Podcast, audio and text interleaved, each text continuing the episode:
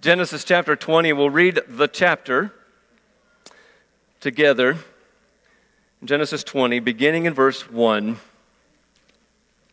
From there, Abraham journeyed toward the territory of the Negev and lived between Kadesh and Shur, and he sojourned in Gerar. And Abraham said of Sarah, his wife, She is my sister. And Abimelech, king of Gerar, sent and took Sarah. But God came to Abimelech in a dream by night and said to him, Behold, you are a dead man. because of the woman whom you have taken, for she is a man's wife.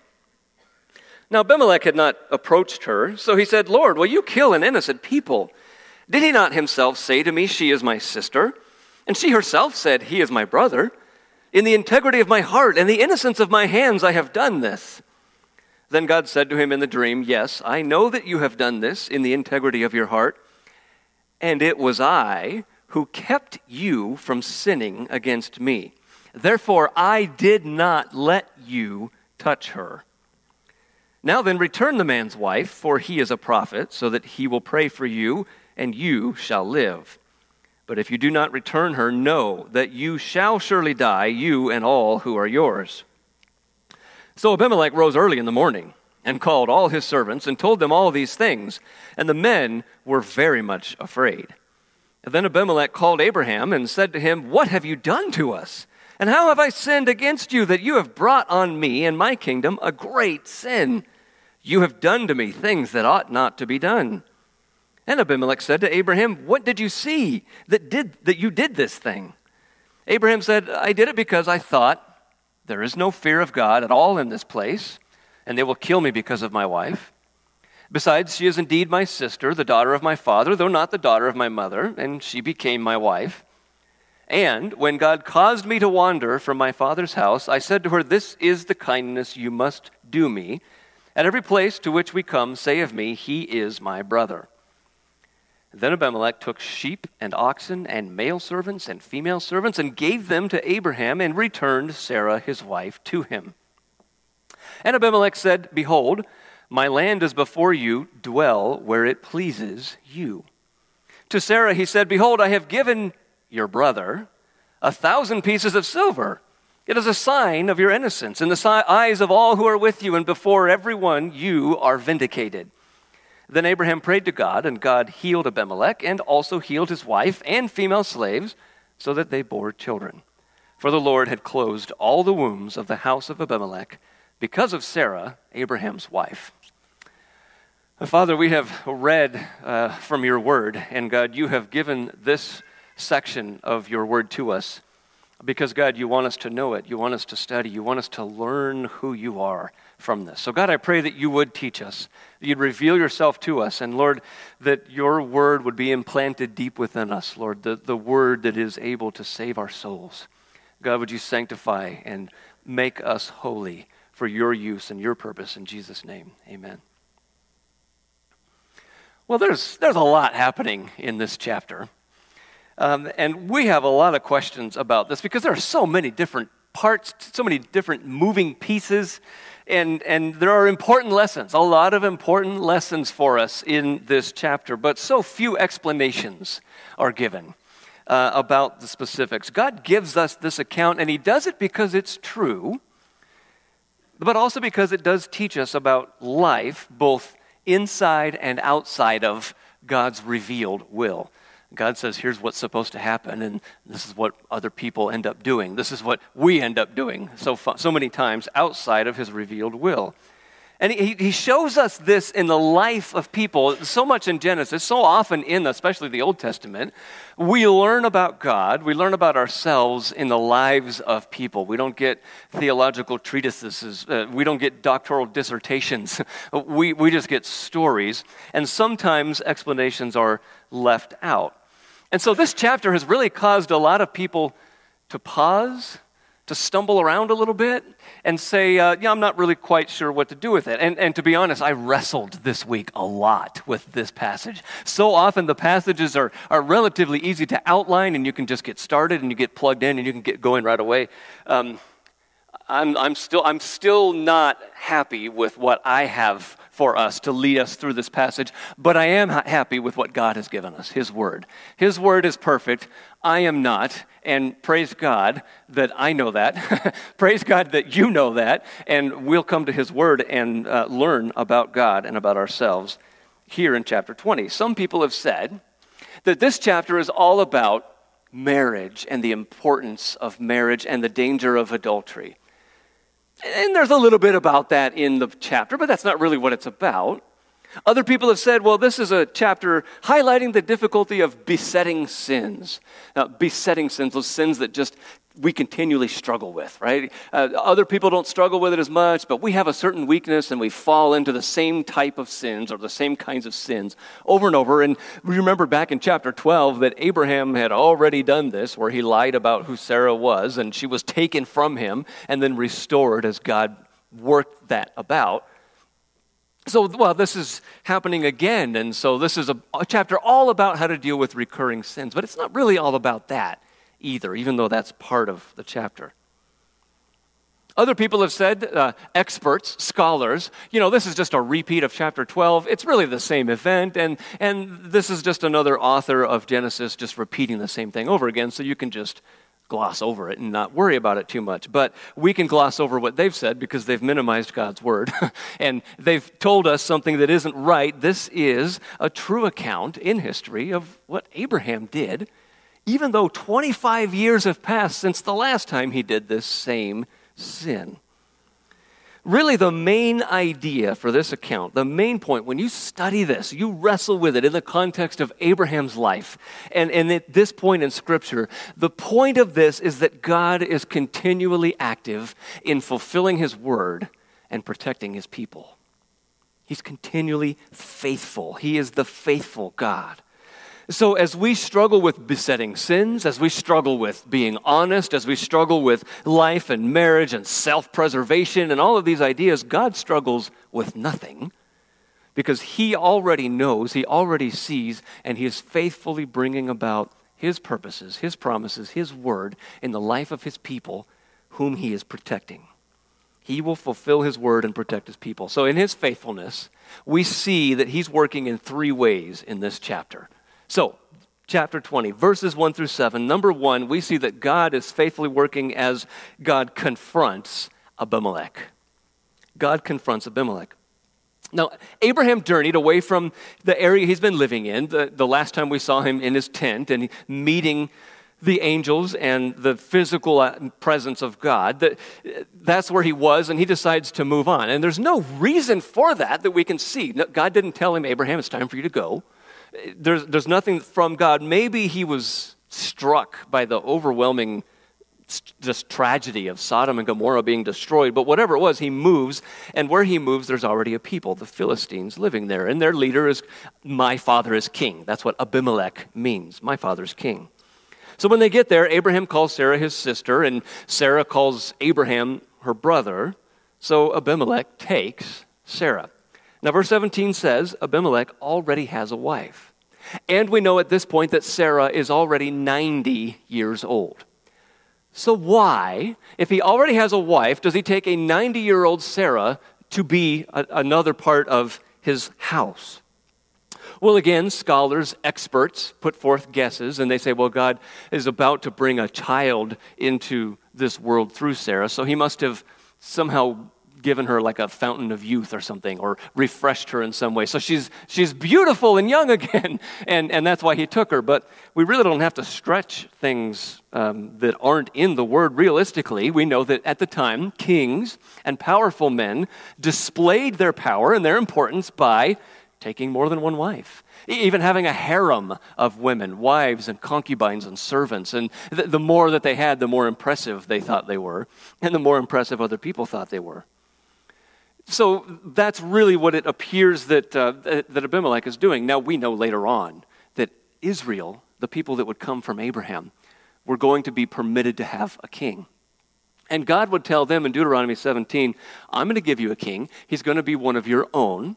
But he's not to stockpile horses. He's not to get down to Egypt to get more horses. And he shall not acquire many wives for himself, lest his heart turn away, nor shall he acquire for himself excessive silver and gold. And so that's what God had for Israel's kings.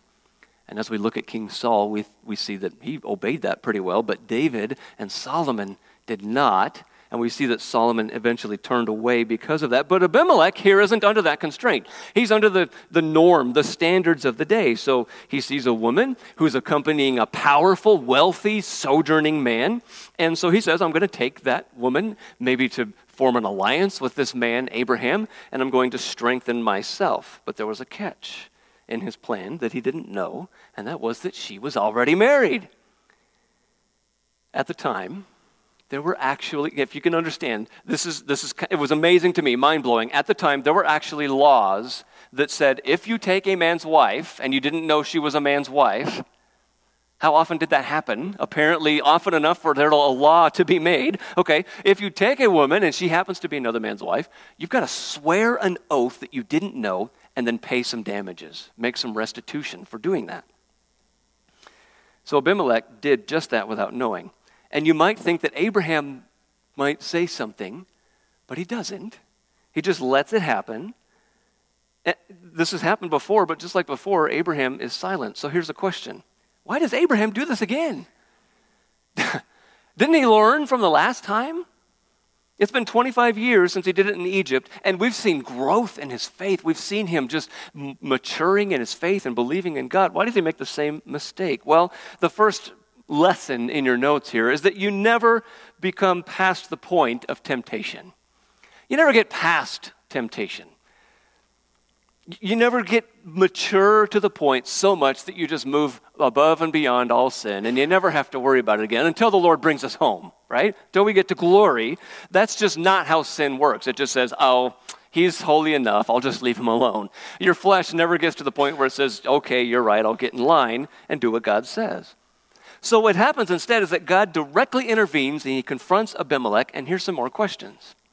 Why doesn't God go to Abraham? Why doesn't God confront Abraham? He goes instead to, to Abimelech. And at no point in this chapter does God address Abraham's sin. He goes after, after Abimelech. So, does that mean that Abraham's sin wasn't that bad, that it was okay to do that? Well, no. Actually, what's going to happen is that Abraham will get called out by his sin, but by an unbeliever. By an unbeliever. Now, I think that would probably be a very memorable lesson for Abraham. Have you ever been called out for sin in your life by an unbeliever? I, I remember one time where I was called into uh, called out before people because it, it, back in the Air Force there was a young man named Shiloh, and he, he had come into our office and we all were working closely together. But he, he asked, "Does anybody know where my name came from?" And none of us answered. And he said, "Even this guy," he pointed at me. "Even this guy that says he reads the Bible doesn't know where Shiloh came from." And Shiloh was the place where the Ark of the Covenant was when the people of Israel came into the land, into the promised land, and, and I didn't know. And so he called me out in front of everybody. Wow, okay, you, you read the Bible. Sure, you do. It was pretty embarrassing, but it's a, it's a memorable lesson that I learned at that point. I better actually be reading the Bible. So he gets, he's going to get called out by an unbeliever. But not only that, as God confronts Abimelech, he only confronts him with this one sin taking a man's wife. Why doesn't God confront him with all of his other sins, right? I mean, Abimelech, you've got apparently a harem of women. Why doesn't God call him out for that? Why doesn't God call him out for uh, all of the wicked and the cruel practices of the Philistines? They were known for being a very warlike and cruel people. But God only confronts Abimelech on this one sin. And the only answer I came up with, I think this is a good example of 1 John 5 where we learn that all sin is wrongdoing, and we know all wrongdoing, all sin, the wages of sin is death. But there is sin that does not lead to death right now. John says there is sin that leads to death, like right, like soon, like right now. There is something, there, there are some sins that we can do that will actually bring an early death, early as far as we're concerned urgent sin that needs to be dealt with. So, so really, what, it, what this is, is it's God's grace to confront Abimelech. To say, you've got a sin that's going to bring your death very soon or now if you don't take care of it. So it's his grace to confront Abimelech. Now, that's the next lesson in our notes that we have that it's a good thing to be confronted with your sin. That, that's actually a good thing. It's uncomfortable. You don't like it, right? It doesn't look nice. It's not pretty. It's pretty ugly when I get a, a view of my own sin, and I don't like to do that. But this is a good thing. This is a grace by God to show us our sin because that means you get to deal with it right now. You get to confess it, you get to repent of it, you get the joy of His forgiveness. Instead of being confronted with it at, at the judgment seat of Christ on the last day when there's no excuse, no hope, and what comes after that is His eternal death sentence of hell. So, this is a good thing to be confronted with sin. But Abimelech didn't even know that this was a sin because he didn't know she was married, right? Both of them had deceived him in saying they're related. This is the next one in our notes. Ignorance is not an excuse for sin before the holy God. Even, even I didn't know God, even that's not going to get us out of his judgment. God holds people accountable to his perfect holy law because it is the perfect holy law. It's the only one. And, and, and there is no standard to hold us to. So, not knowing if I drive down Highway 69 at 85 miles an hour and the, and the police officer pulls me over, I can't say, I didn't know, and he'll excuse me, right?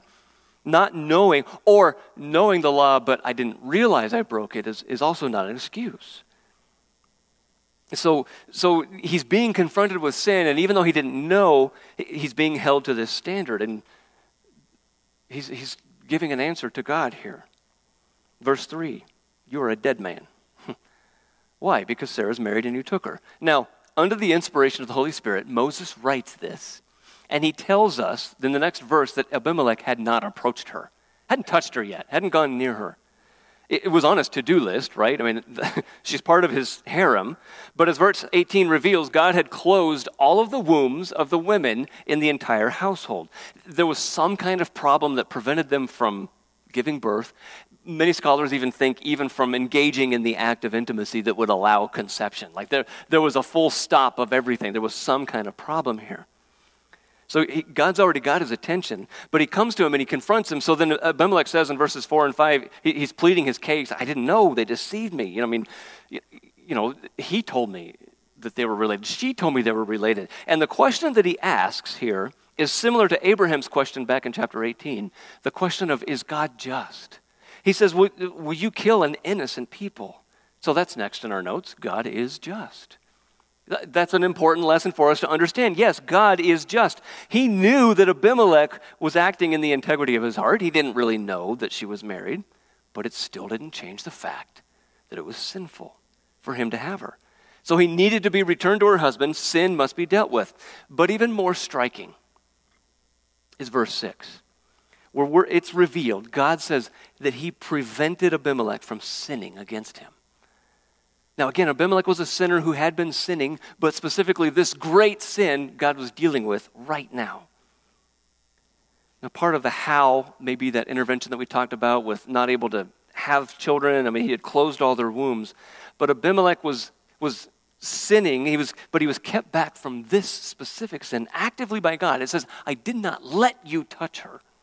Now, that should raise a huge question in our minds. What does that mean?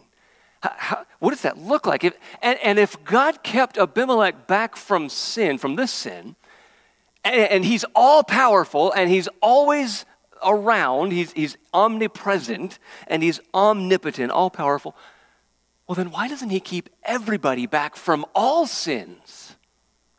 Right? If he can, if he can hold people back, why doesn't he do that for everybody? This is a big, serious question. It's a deep question to, to wonder and to ponder. The fact is that God created mankind in Genesis 2 with the ability to choose, to obey, or to rebel. And in Adam and Eve, in chapter 3 of Genesis, as we studied, mankind chose to rebel. And that didn't take God by surprise. Right? We, we know it didn't because before the foundation of the world, Ephesians 1 4 says, God chose us in Jesus. And in 1 Peter 1, Jesus is the Savior, and he was known before the foundation of the world as Savior.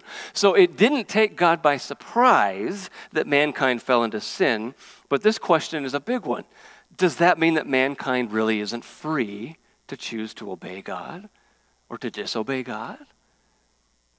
And the answer is that yes, mankind is free to choose according to his nature.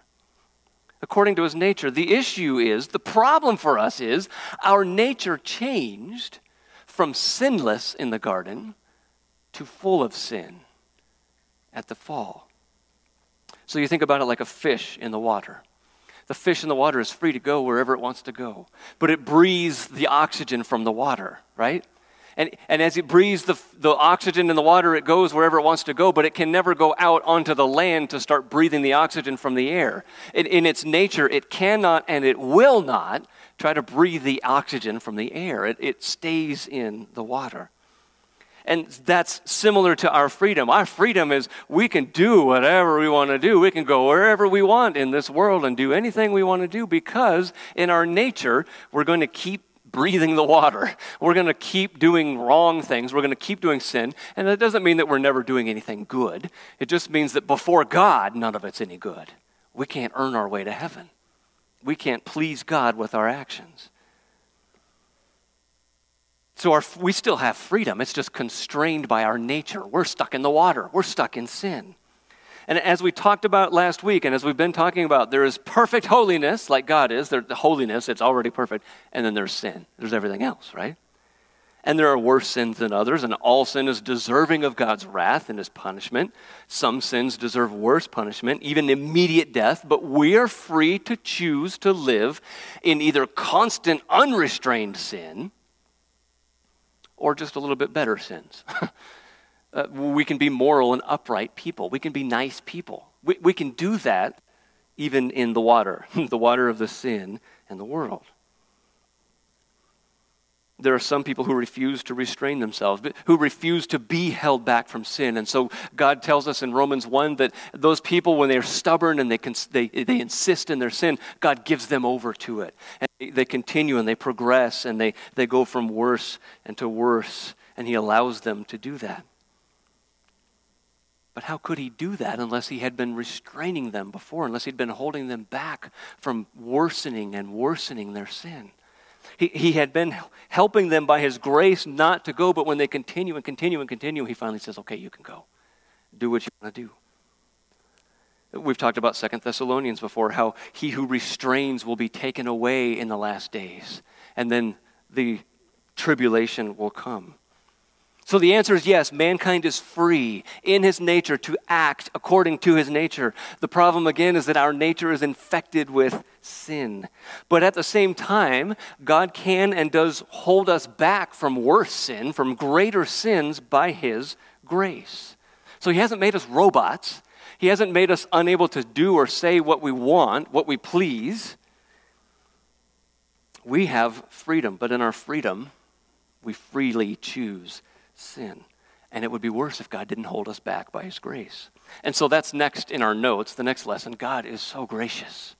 God is gracious. And nowhere is his grace seen any better than in the person of Jesus Christ, our Lord and Savior. Because in Jesus, when we turn away from our sin, we say, God, I don't want to be a fish anymore. I don't want to be in sin anymore. I want to please you and honor you, but I can't. Jesus comes and says, I've already pleased God with all of my actions, all of my words and my works and my thoughts and my love for God completely and my love for others. Jesus said, I've already done it. And so he comes and he takes us out of the water and he gives us a new nature.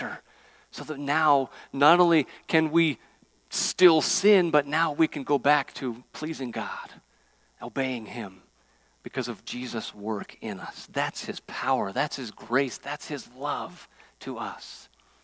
And oh, what a grace this God gives to us. Now, in this specific case, verse 7 shows that Abraham was a prophet. God says, You need to give the, give the man his wife back. He's a prophet. He'll pray for you and you will live. If you don't, you will die. Not just you, but everybody in your house, right? Everybody, you and yours. Prophet means a person who reveals God's word. He, he spreads, he's, he's given a word from God and he spreads that word. He's faithful to do that. Now, Abraham's not acting much like a prophet here. He's, he's really falling on his duties and not living as a holy prophet to the Lord. But in God's grace, again, he's designated Abraham a prophet, and he doesn't take that away from him, even though Abraham's stumbling around here in his sin. Abraham's not perfect. That's not a shock to us, right? It's not a shock to us to know that we're not perfect.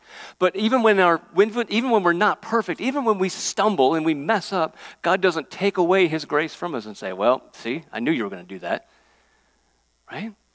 He, he still holds on to Abraham. He's still a prophet, even though he's messing around in sin. Well, next lesson in our notes sin's consequences spread to others.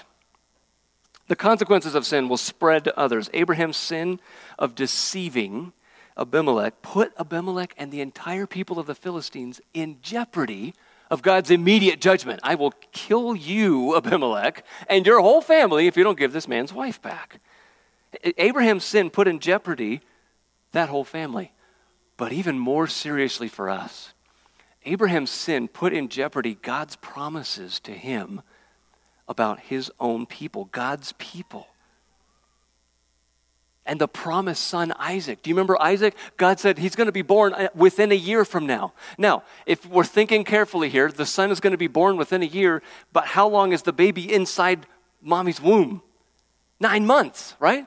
So that's really God's promise. It says he's going to be conceived within the next three months. Well, now Abraham's got this problem because he's not even with his wife, she's with some other person living in his house. And this is the work of the enemy to try to disrupt God's plan, his covenant. And if God doesn't do something, th- this, this is going to be a humongous problem because not only will Isaac not be born, God will be shown to be a liar. God can't keep his word if this happens. God said Isaac is going to be born within a year, but he can't be born within a year if Abraham and Sarah aren't together. What's going to happen? This is a it was a terrible idea to begin with, but it's even worse timing right now, right? We're within three months of this needing to happen. And, and where would God's promise be? Even if there was a question, even if Sarah was able to come back to Abraham and they, they are conceived, they conceive a child and he's born, wouldn't the question always be, well, was, was he really Abraham's? Or was he Abimelech's? Not only that, but through this seed is supposed to come the rest of God's people, and even more, the Messiah himself, who will bless all families on the earth. Satan's really working overtime here. Abraham's flesh has really fallen down on this job, and the consequences have just spiraled out of control. I mean, God's entire redemptive plan for creation is in jeopardy now because of what Abraham did. The next little lesson in our notes is that there is no such thing as a little sin. There's no such thing as a little sin. This was just a little lie that he told. Oh, yeah, she's my sister. And with those words, all of that came about. I mean, all of this is in jeopardy. But notice that to prevent all of that, God intervenes. God Himself personally intervenes. He could have made it so that none of this could have happened. He, he's so sovereign, he's so powerful, he's so in control that he could have made sure that none of this ever came about, but he brought it about because he's always working and he's teaching us about who he is. I'm the faithful God and I work through all circumstances and events. So that last one, eh, that last lesson under point number one here is that God fulfills his word. He fulfills his word and he keeps his promises. If he hadn't done something to intervene here, listen, you and I don't have any hope. Because if God can't keep his promises, what kind of God is that? Right? You don't serve a God who can't make promises and keep those promises because he's either not powerful enough, doesn't care enough, or, or, or, or you're just wasting your time and you're fooling yourself. But God does care, He does act, and He fulfills His word, and He brings it to pass here, and He shows us look, I am always working and I'm always intervening for the sake of my own character, God's character, for His word, for His servant Abraham, to protect His people and to protect what He's promised to them. So in this part, God himself confronts Abimelech. Next, number two, in verses 8 through 13, Abimelech confronts Abraham. Now we're getting into Abraham getting confronted with sin. And so Abimelech gets up really early in the morning. I think I would too if God just threatened my life. Um, I need to take care of this right now, right? So he gathers everybody around. He tells his servants. They become very afraid. So he says, Abraham, come on in here. Sarah, what's going on? Why did you do this to us? How could you possibly have done this? It didn't get past Abimelech that this little thing had, was just going to blow up and ruin everything. It was going to be disastrous for his people, even if Abraham thought he could kind of sneak it through there, right? You've done things that ought not to be done. What did you see? In other words, Abraham, why did you do this? Why did you do this? Now, again, this is a very painful thing when somebody who doesn't know the Lord calls you out when you know the Lord for sin. It's a very embarrassing, painful time when that happens. You remember 1 Peter 2, where he says, What credit is it if, when you are beaten, you endure? Because when you, when you suffer for the name of Jesus, that's commendable and, and that pleases God that you endure and that, that you, you make it through believing and, and with stronger faith. But when you deserve it, what does that matter? that you got what you deserved. When we've sinned, God can and does use unbelievers even to call out our sin and to show it to us and reveal it to us, and, and how vividly that lesson will be remem- remembered. There was another time in, in, a, in an office, we worked really closely together in the Air Force, and, and I was convinced at the time that Halloween, of all days, was a day that I needed to be fasting and praying. Need to be praying for ourselves, our family, uh, our neighbors, our coworkers. We need to be praying for them. But I was convinced at the time that Halloween, of all days, stop eating and just pray all day because these people need the Lord. And they do. We all do. But at that point, during that day, through the course of the day, not eating, I really had lost the point. I really wasn't praying. I really wasn't concerned about people. I was trying to get through the day because I was feeling really hungry. And if you're like me and you start feeling really hungry, you get pretty hangry, right? Yeah. So that's what I started to get very impatient. I started snapping at people. I started just tossing things around and getting really easily frustrated and until one of my coworkers and friends who noticed that I was only taking fluids said, "Oh, why don't you just go eat lunch?" and he called me out right in front of everybody like, "You know, you're fasting, but all you're doing is making a mess out of this." And I, yeah, you're right. I mean, I, I, I don't think I had prayed that entire morning. I, I don't think I had done anything I was supposed to be doing except not eating, and it was making a show out of it. And it was ruining and spoiling the whole thing because they said, Look, you're just being a jerk to everybody. so I had to go repent. I was praying then, even as I was eating, right? That you can still pray while you eat, right? So it's, it's painful, it's embarrassing to be called out for sin as a believer by unbelievers. But we need to be, the lesson in our notes, always be ready to repent. Always be ready. Never allow sin to harden your heart and prevent you from seeing it within yourself. You know, it's really easy to call out those sins of all those people out there in the world. I need to pray because of all those people, those sinful people, but there's so much sin already in here that I need to be starting with. When it's called out because we didn't see it, don't excuse it. Don't hold on to it. Don't rationalize and compromise all the things we've been talking about the last few weeks. Don't try to play around with it. Confess it. Turn away from it. Repent it. Here's sin, Ephesians 4, describing Gentiles walking in the futility of their mind. Me before Christ. They are darkened in their understanding, alienated from the life of God because of the ignorance that is in them due to the hardness of their heart. See, that's how it starts, and that's how it starts happening within us. Our heart starts to get hard, and we don't want to see the sin. And even when we start to see it, we don't want to recognize it, we don't want to confess it or turn away from it. He goes on and he says, They have become callous and have given themselves up to sensuality, greedy to practice every kind of impurity. So instead, Psalm 32 says, I acknowledged my sin to you, and I did not cover my iniquity. I said, I will confess my transgressions to the Lord, and you forgave the iniquity of my sin.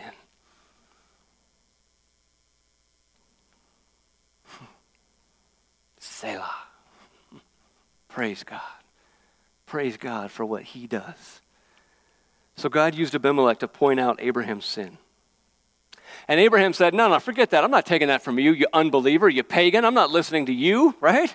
I'm not taking that. He could have turned around, walked out, taken his wife, and gone away. But he stayed and he explained what he was thinking. He says, This is how I arrived at the conclusion that this was the right thing to do.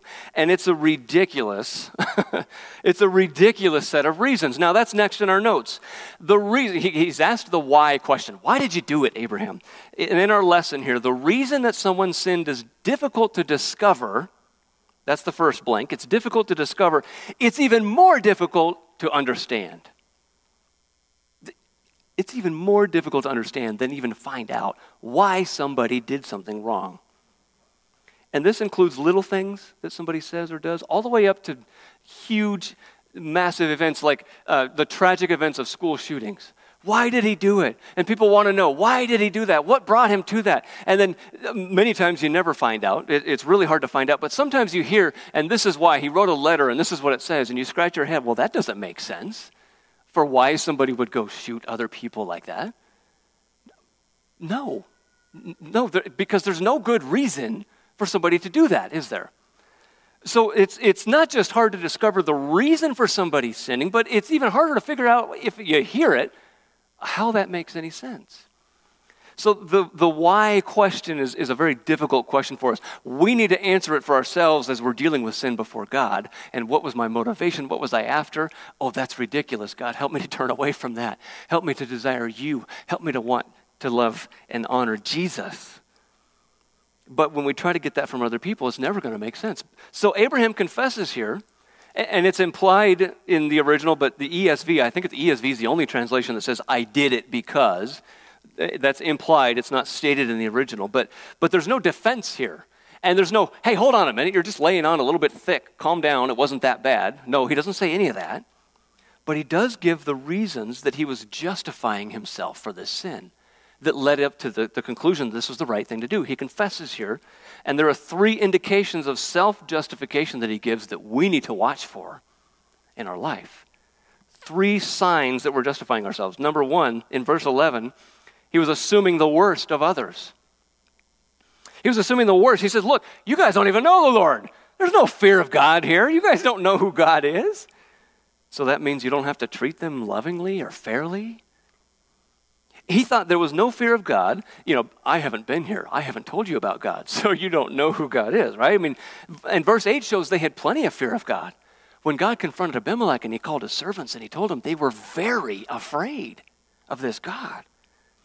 Now, they didn't really know him, but they were afraid of him. So Abraham was wrong to assume the worst of others and then use that as the reason to sin against them. There is a religion out there that says it's okay to lie to infidels. You can lie to other people, you can deceive them, you can take advantage of them because they're infidels. But God doesn't tell us that. God's word doesn't tell us it's okay to sin against these kinds of people. No people deserve to be sinned against by anybody else, but particularly by believers. So don't assume the worst in others to, just to make it okay to sin against them. You know, well, I sinned against you because you did it to me first, or I sinned against that person because, you know, that's what they get. I'm the judge. It's a way to tell that you're self justifying. Okay, secondly, verse 12. Abraham started reasoning through details. He, he starts, re- can't you hear the word technically here in, in, this, in this explanation? Well, technically, she is my sister, right?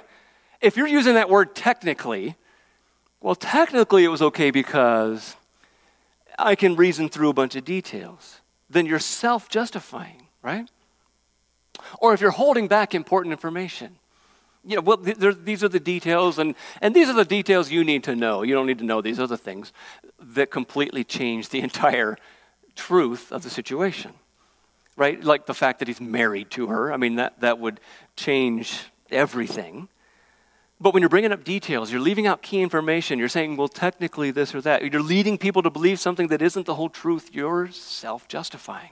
You're explaining why it was okay for me to sin, right? Number three, verse 13, Abraham starts excusing by precedent. He excuses by precedent. You know, this isn't the first time we've done this. In fact, we've been doing this for 25 years. Everywhere we go, ever since I was called out of the land where I was, God called me out. We've been doing this. I call her my sister, she calls me her brother. But finally being called out for sin after years of committing it doesn't mean that it was okay the whole time, does it? It doesn't make it any better that you've been sinning for years or that's the way I've always done it. It makes it worse. You've got years of sin built up. Doesn't matter. I mean, it doesn't make it better that, that we've been doing it this way or this is the way I've always done it and, you know, God's never had a problem with it till now. Deal with it rather than hold on to it and, and try to justify why it's okay. But did you also catch a little bit of a hint of blaming God for it? He, he says in verse 13, When God caused me to wander from my house, this is what we've been doing. Just a little bit of, well, you know, God brought this about. It's never God's fault when we sin. And it's never God's fault when we continue to sin, when we don't stop sinning. So again, there's no excuse for sin, right? There, there, there's no such thing as an excuse. There's no, there's no ignorance about God's law. There, there's no sinning and, and making it okay because other people deserved it. Um, there, there's no excuse for sin that I can mitigate it, I can, I can excuse it and pardon it with all these details. There's no excuse for sin because, well, this is the way I've always done it. God used Abimelech to confront Abraham with a serious sin. And so Abraham confesses the reasons for his sins, and they're not acceptable. They don't explain why that was okay, but that's the truth. That's what he was thinking. And so it's a, it's a good, helpful lesson for us about being honest about what led us to sin and confessing it and turning away from it. And then not expecting a good answer to why when we're confronting our children. Why did you do that? Because he did it to me first. Well, that's not a good reason. I know, but that's the reason, right? or when we're confronting sin in one another. Watch for these things be gracious, be patient with one another, be ready to repent, be ready to confess and deal with sin. Well, finally, number three, in verses 14 to 18, God fulfills, protects, and restores. He restores. Sticking with the conventions of the time, Abimelech says, I'm going to make amends. But he goes overboard. He gives, he gives uh, servants, he gives sheep, he gives oxen, much more than would have been expected. He, and he's hospitable. He says, You can live wherever you want in my land instead of chasing him away. Remember God's promise in, in Genesis 12 whoever blesses you, I will bless. If he curses you, I will curse him. Abimelech says, I'm going to bless Abraham. I'm going to bless him beyond what he deserves, far beyond what he deserves. God is fulfilling his word. He's He's watching over his servant. He's protecting his word. And, and, as if that's not enough, he wants to make sure that everybody knows that Sarah is still pure and innocent in her marriage. So he gives a thousand pieces of silver. But it says, to your brother, right? Not to your husband. This is who you told me he was. That's who I'm giving it to, right? You want to play the, the semantics game? I'll play that. But it was a promise of her purity. And then look at how righteous Abimelech comes across. And look at how dirty and, and just sinful Abraham looks in the middle of all this.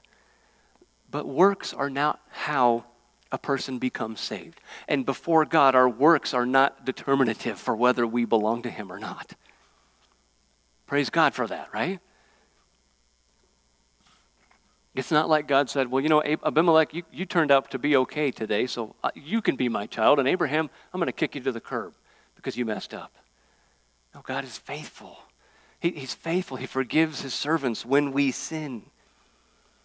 Be encouraged by that. God restores us when there's confession even when you do sin, you know, because we're going to be sinning less and less as we love our Savior more and more. But even when we sin, instead of justifying ourselves, we cry out to God and we say, I'm guilty, I'm messed up. God, please forgive. He is faithful and just to forgive us those sins and to cleanse us from all unrighteousness. He even restores Abimelech and his family. God, God uses Abraham's obedience to pray for them, he restores them, and he brings that all about. So, our lessons here God is sovereign over who has children. Did you see that in the, in the passage here? God is sovereign over who has children when he had closed the wombs, he then reopens the womb.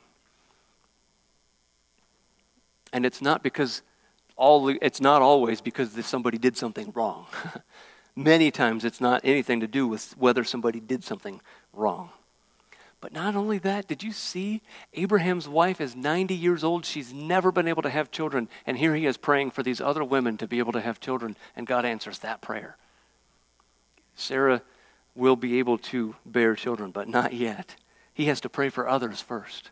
So be content, the next one. Be content with what God gives and rejoice for what he gives others. God, how come I don't have what that person has? How come I can't get this? I mean, it would be really nice to have that. And God says, be content with what I've given you. Rejoice when he's gracious and merciful. He's more than fair to us, he's more than generous to us. So place your hope fully in the faithful God. That last lesson there. Place your hope fully in this faithful God. Not just for saving you from hell and getting us away from sin and those amazing, wonderful things that we can't do on our own, but for life. All of the time. Hope in Him, this faithful, just, righteous, gracious God. In all this, God shows us He protects His word, He protects His people, He fulfills and keeps His promises.